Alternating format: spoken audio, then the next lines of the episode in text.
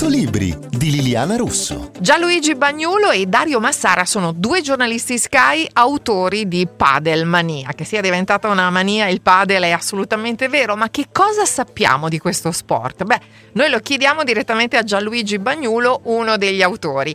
Gianluigi, prima di tutto spieghiamo che cos'è il padel, dove è nato e come mai in così poco tempo è diventata una passione per molti. Lo sport del momento, direi, anzi come scriviamo nel sottotitolo del libro, lo sport del futuro è già qui, perché in realtà è quello del presente, ma consideriamo anche il padel lo sport del futuro e non abbiamo ancora capito se è, è già arrivato al suo apice o no, io non credo.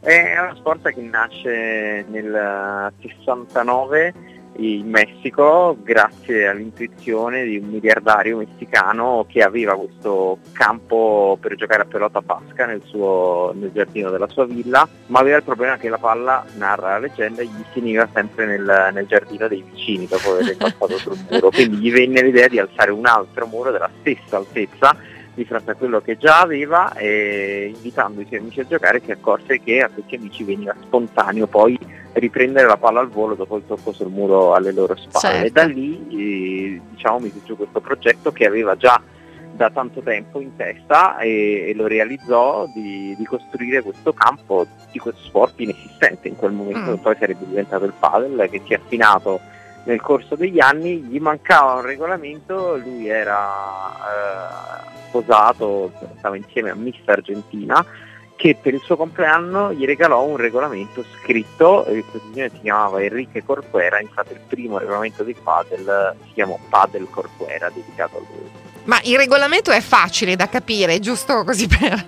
per saperlo? Sì, allora diciamo che con le basi del tennis, almeno di punteggio, è, è già molto più facile, perché come nel mm. tennis il servizio è incrociato, a differenza del tennis è dal basso, e i, i, punteggi sono gli stessi, quindi 15-0, 30-0, 15-30, 40. L'unica differenza con il tennis è che spesso nel padel viene utilizzato il cosiddetto punto d'oro, ovvero sul 40 pari anziché giocarsi i vantaggi si gioca una sola palla che decide il game e i game sono come nel tennis, i set alla stessa maniera, quindi sul 6 pari si fa il tie break e poi però ci sono tante piccole regole all'interno del gioco, alcune molto semplici da capire, altre molto più difficili, a, a quelle più difficili abbiamo dedicato un capitolo del libro eh, che abbiamo chiamato Dubbi non ho, un piccolo omaggio a una canzone di Pino Daniele, essendo io napoletano, certo. in cui spieghiamo diciamo, tutte queste cose. le chicche di regolamento, certo. le chicche, le chicche. Le chicche. Nel libro raccontate anche la storia dei giocatori più forti, i consigli tecnici, appunto c'è il linguaggio utilizzato, alcuni aneddoti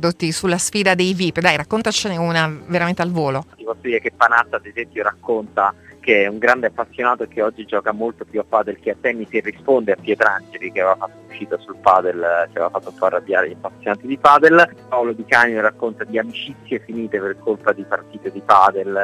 Eh, Addirittura. come voleva lui, eh, ma succede, succede, ce ne sono veramente tanti. Va bene, poi c'è questa...